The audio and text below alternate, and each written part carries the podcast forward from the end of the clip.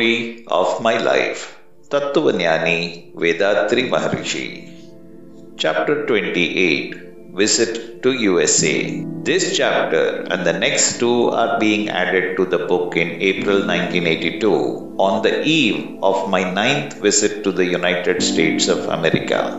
The genesis of these trips abroad is interesting indeed. Way back in 1972, Mr. Guillermo, an American who had received training in yoga from me at New Delhi, invited me to the States. He offered to do everything for my stay and services there. I felt like accepting the invitation and made all necessary arrangements for my journey, the first ever planned beyond the borders of India. At this stage, Mr. Guillermo pleaded that he had to go to Singapore on business, and since he would be tied down there for a few months, my trip would have to be postponed.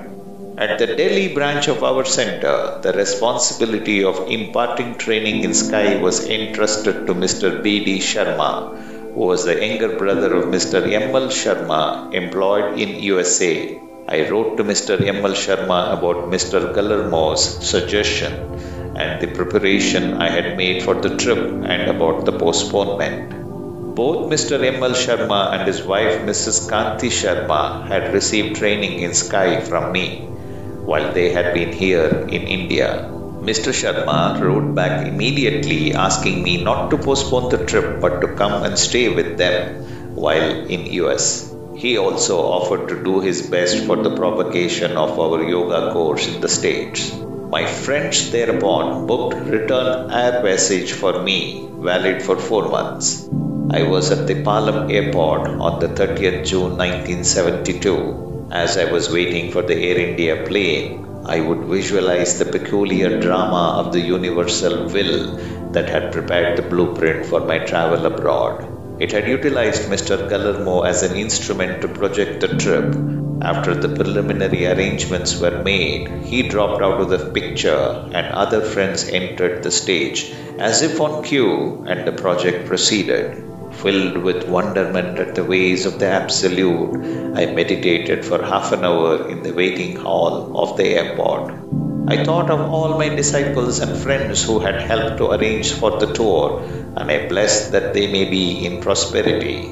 I then extended my thought force to America and blessed the people of that country with a strong will that they may develop spirituality and serve humanity at large for the cause of peace.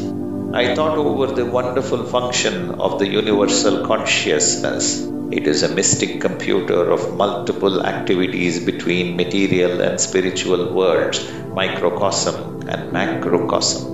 It is to be imagined as a unique and wonderful phenomenon having all the records of universal functions with automatic receiving and transmitting nature of forces and data from one to all and from all to one. This is a divine natural computer manifested by the evolutionary process of Almighty. As a part of its function, all the aspirations, experiences, and imaginations of the persons who lived all along the ages are imprinted as ever permanent record. All the desires and thought forces of the living persons of the whole world also are then and there recorded precisely without any error. Above the individual minds, it is functioning as a collective mind in connection with all persons living in the world. It is giving correct answers to the questions and doubts of the thinkers as intuition when they attune the working order of their minds appropriately. It reveals the secrets of nature to the philosophers and scientists. It joins the needs of stocks together in time for the satisfaction and comfort of the living beings in the world. I understood that by the same divine consciousness, my tour abroad had been arranged. On my landings in USA, the Sharmas received me with great devotion and joy.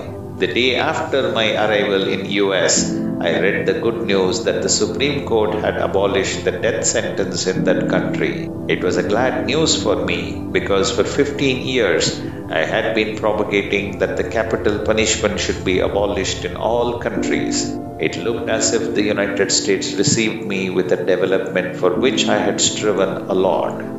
I had presented a resolution in the Central General Meeting of the World Community Service Center in the year 1959, requesting all nations of the world to abolish capital punishment, and it was passed unanimously.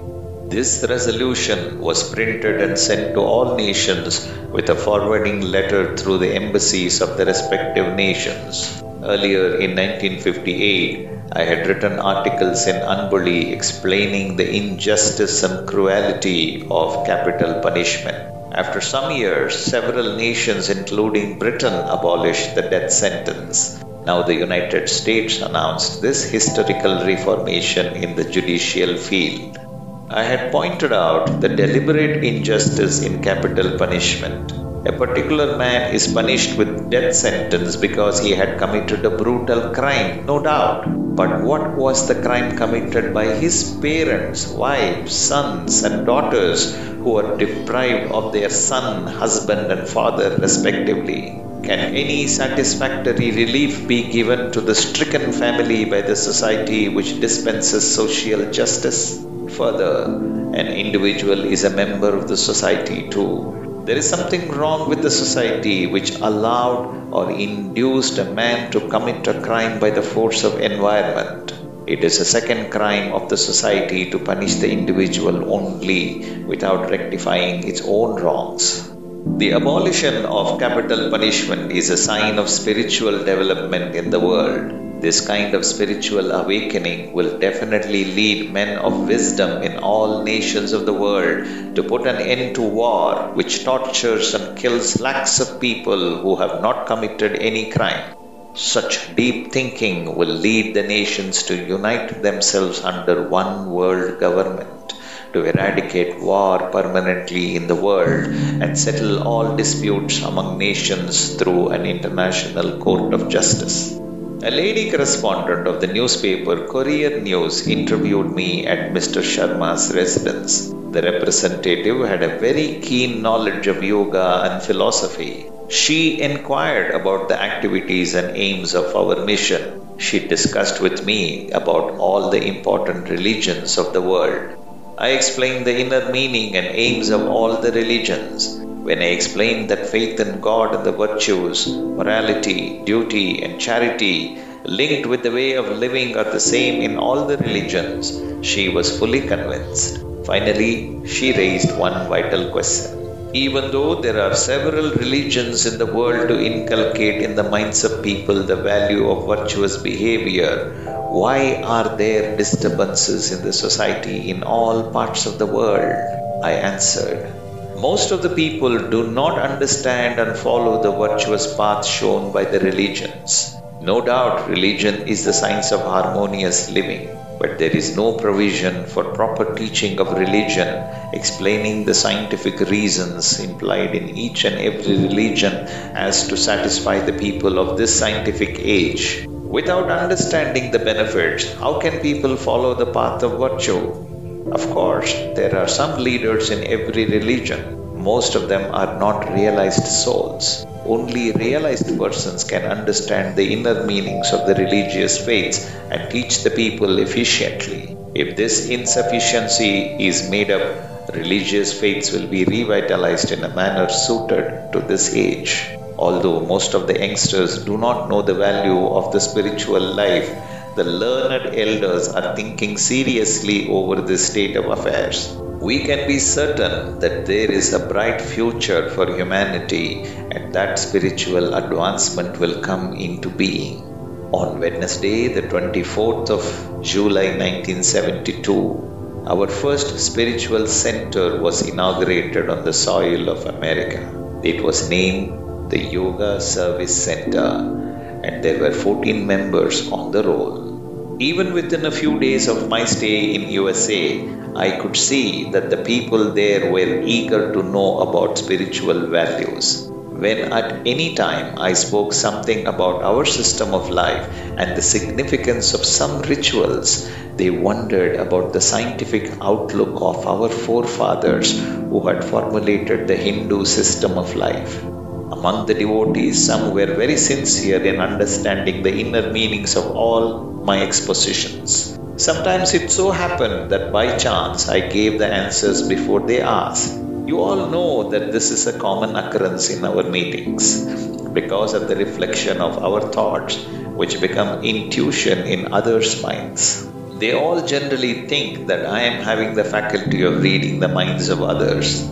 I will relate one instance. One lady, Mrs. Lati Made, brought a cutting from a newspaper. She said it was about some experiments by Russian scientists. She simply gave it to me and asked me to read it when I had leisure. It was folded and I received it and kept it in my hand. All devotees were ready for group meditation. It is usual to say something before starting meditation. I started to speak about the imprints of sins. I explained about the hereditary quality and Sanchita karma. I gave some details also. Each man takes birth by the combination of two souls, father and mother. For all the souls, the universal field is the basic soul. After birth, he gets connection with many souls, those of the people in the society. If one man is affected mentally or physically with a shock, his blood related, duly related, and soul related persons are also affected to some extent.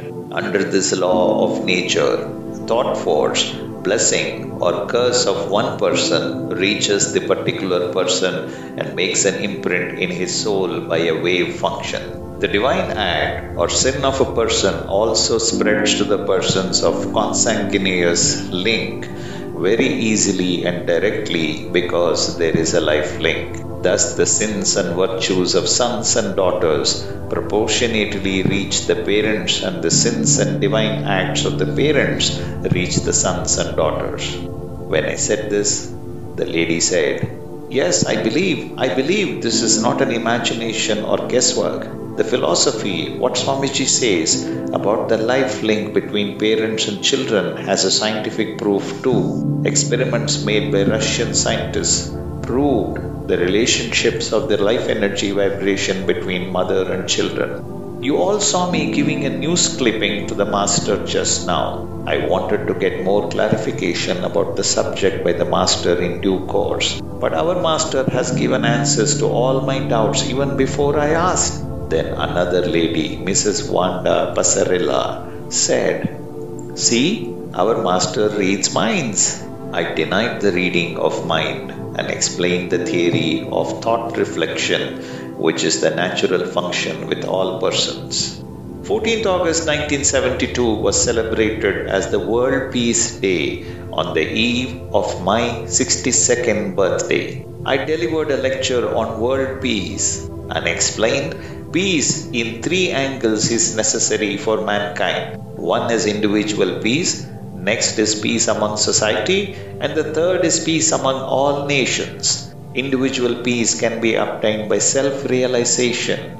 Peace among society can be maintained by duty consciousness, and peace among all nations can be obtained only by the establishment of one world government. The aim and activities of our center, the World Community Service Center, is to serve for inculcating in the minds of people of all nations the necessity of such peace. On the 29th September 1972, I visited the United Nations organization and watched the proceedings of the General Assembly. I prayed for world peace and then came out.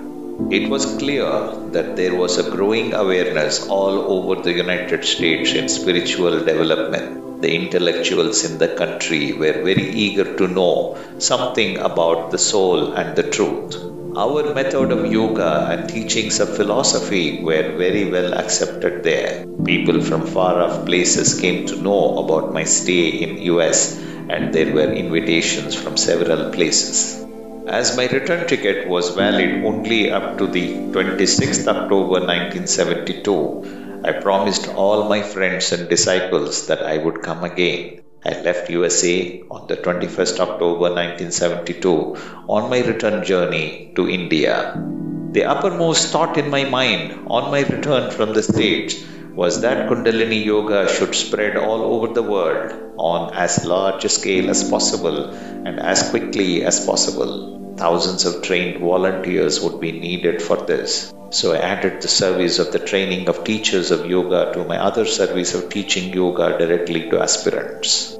I conducted a special nine day course for the benefit of a set of 40 of my disciples at Mahabalipuram between the 10th and the 18th of February 1973. I taught without reserve everything useful like several modes of spiritual discipline, elucidation of philosophical tenets, methods for formation of character and for activating the Kundalini power in people, raising it from its base camp to proceed on its journey upwards.